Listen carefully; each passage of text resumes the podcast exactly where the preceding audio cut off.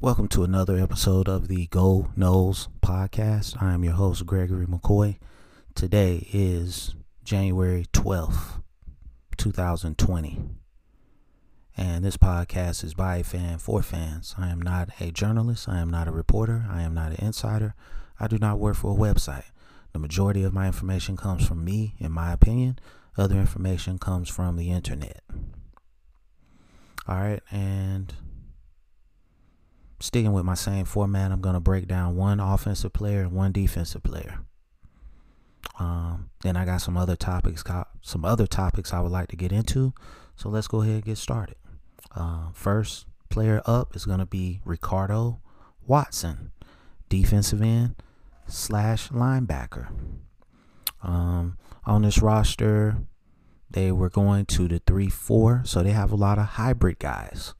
Um, a lot of guys that are 6'2, 6'3, 240 plus pounds that were going to be outside linebackers, but now they're going to have to transition to defensive ends. And Ricardo Watson is a walk on and he fits that bill. So, uh, this is what I wrote about him. Another hybrid guy, fast off the line, tackles well, he can stand up and play in space. Uh, he was a three star player coming out of high school huge hitter, sees play develop during pre snap.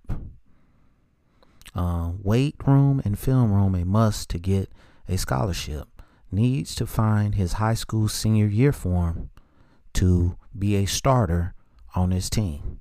No NFL comparison. Okay, this guy, um, you had a lot of three star walk ons come to Florida State, and I I mean to be honest, I really don't know why. I mean, maybe, you know, 6 years ago this would have been great, but if I'm a 3-star player of this caliber, this guy can play.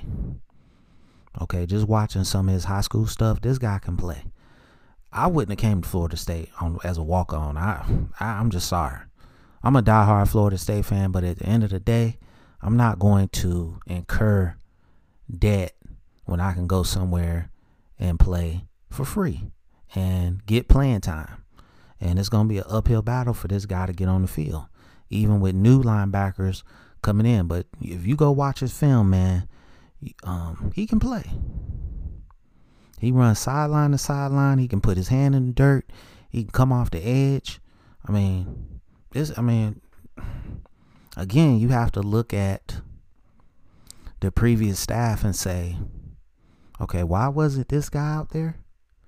Like how how are we evaluating talent?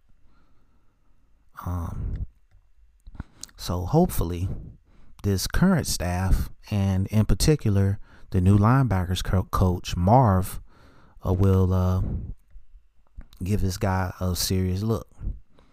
All right, moving on. Um, wide receiver Tre Young. Okay, um, six foot. Uh, the previous guy, Ricardo Watson, is six foot, also 247 pounds. Tre Young, six foot, 190. All right. And this is what I wrote about him fast, good hands, runs okay routes. He's a kickoff returner. He can also play running back. Uh, played free safety also in high school. Needs to get stronger, needs to study film. If max effort is uh, put in during the offseason, he can be a contributor for Florida State. No NFL comparison for him. Um, if he puts in max effort, I could see him being like a punt returner or a kickoff returner out there with uh, DJ Matthews. Um, it's going to be an uphill battle for this guy to get on the field uh, as far as wide receivers. Um, but hey, man, stranger things have happened. Um, but this guy, he's fast.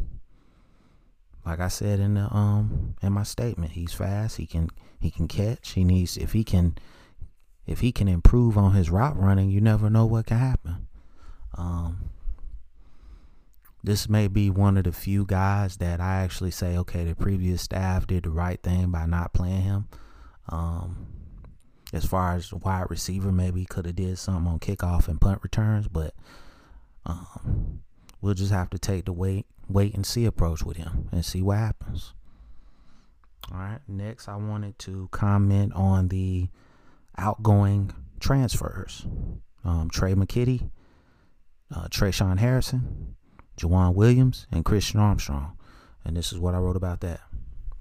Um, McKitty and Harrison will be missed. Joejuan Williams and Christian Armstrong, good riddance. Uh, no disrespect to those players. Uh, I appreciate you choosing Florida State, but you didn't really contribute anything to the program. Uh, none of these players, in my opinion, are the best at their uh, position. Like I said in previous episodes, I feel Cam McDonald is our most talented tight end. Uh, Williams and Armstrong were just hogging up scholarships that can be used on better players. So in the end, I feel like it's addition by subtraction. Um, McKitty was a good player. I mean, but at the end of the day, he's been there for three years and he's caught 50 passes for 500 yards. I mean, you really can't blame him for that though, because, well, I guess you can blame him a little bit. But he's been in three different offenses in three years, and then his senior year this year, he would have been in a new offense. So wherever he chooses to go, it, it's going to be he went from starter potentially to wherever he goes fighting for a starting position. So he must know something that I don't know. And um, it is what it is. Um, then Tre'Shaun Harrison, I think he was a Willie Taggart guy. And he just wanted to go back home. He, I think he's from Oregon or Seattle, um, one of those places and uh, he just wanted to go back home. So, and Joejuan Williams, I mean, you know, he can't block the uh, sled dummy. So it is what it is on that. And Christian Armstrong never played a down for Florida State. So we'll just see. We'll just have to see what happens, man. Um, you know, coming out of high school, strength was an issue for him. He was like he's like a finesse player is what people were saying and what I read. I've never seen the guy play. So um, hopefully the other Christian, Christian Meadows, can get his shoulders right and we can keep him. Um, but overall, we're not losing like Tamorrion Terry or, you know, Marvin Wilson caliber talent. So it is what it is.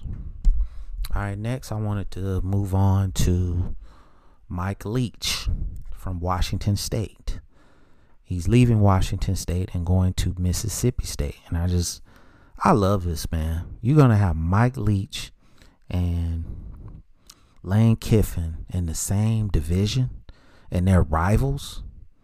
It's going to be crazy, man. This is what I wrote about that. Mike Leach to Mississippi State is going to be crazy. The SEC West already has the toughest division in college football, and it just got harder. Leach is one of the nation's most innovative offensive minds. Um, if he can find a quarterback, watch out. In my opinion, he wants to be in the SEC to prove to everybody that his scheme can work at any level of college football. The internet and social media gave positive feedback, which played a part in Mike Leach getting his job, which I think is crazy. I just feel like your resume should speak for itself, not what the internet and social media says. Um, Mike Leach and Lane Kiffin for the Egg Bowl. I just see sound bites everywhere. So again, man, I think you know, Ole Miss and Mississippi State are not going to be walkthroughs anymore. Um, so it's definitely going to be harder. Then you got Kendall Briles as the offensive coordinator at Arkansas. So the the the SEC West just got a lot harder. And again, I'm not a SEC guy. I'm a fan of college football, so I follow this stuff. All right. So let me know what you think about that. And let me move on to the next segment, which is going to be about Jake Fromm from Georgia. He's going pro. I've never been impressed with this guy. And him or uh, Tua Tagovailoa. Um, to me, they're the same type of quarterback. When you put ultra talent around them, around them, they're great players. Take away that ultra talent just at one position and you know, at best, you got an average quarterback. Trevor Lawrence is better than these guys right now. Um, Jake Fromm will be a second or third round pick, in my opinion. The New England Patriots might want to take a flyer on this guy. Um, he, to me, he doesn't have like a great uh, arm. He kind of reminds me, um, back in the day now, Cade McNown from the Chicago Bears, UCLA Bruins. Um, that's who he reminds me of. I don't know if Cade McNown was left-handed or right-handed, but that's who he puts me in the mind of. And uh, I'm not hating on the guy. He may go to the NFL and tear it up, but I'm just not impressed. I've never been impressed with him. So, moving on.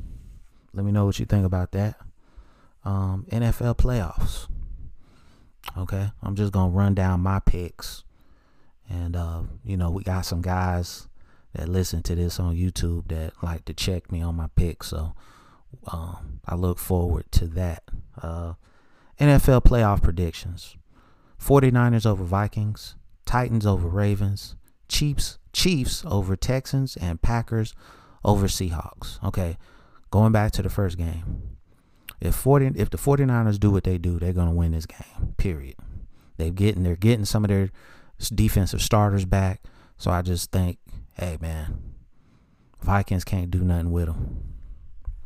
All right, and and this game is going to be outside, so the Vikings don't get the benefit of playing in a dome. All right, uh, Titans over Ravens. If if uh, the big running back for the Titans can run downhill like he did last week, I don't see the Ravens stopping it. And you keep Lamar Jackson on the sideline, that's really the whole key to the game. Um, Chiefs over Texans. Um, the quarterback for the Chiefs, he's too explosive. I just don't see their defense stopping that. And then I feel like the defenses are even for the Packers and Seahawks. They're going to offset each other. Is who's the better quarterback, Russell Wilson or Aaron Rodgers? I'll take Aaron Rodgers. Packers over Seahawks.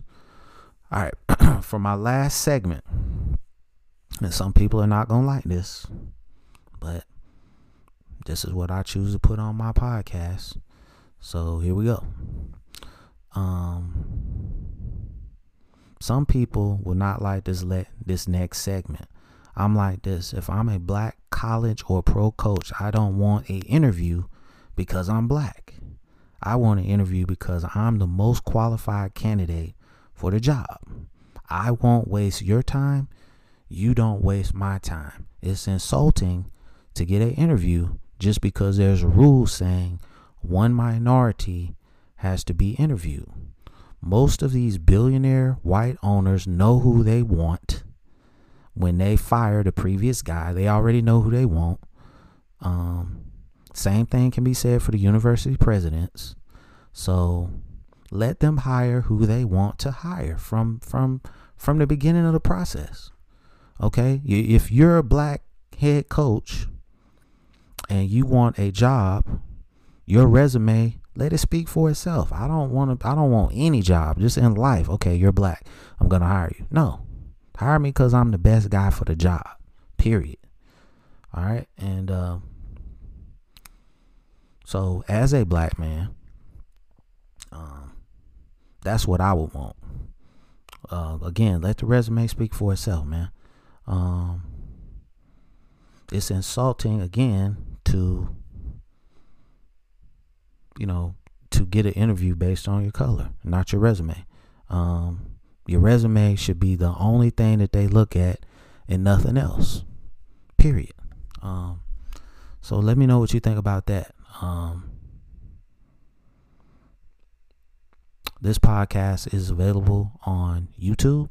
It's available on Apple Podcasts, Google Podcasts, and Spotify Podcasts. If you're listening to this on YouTube, please go down to the description, click on one of the links, and please subscribe to my podcast and rate, review, subscribe. I would greatly appreciate it. And as always, go Noles.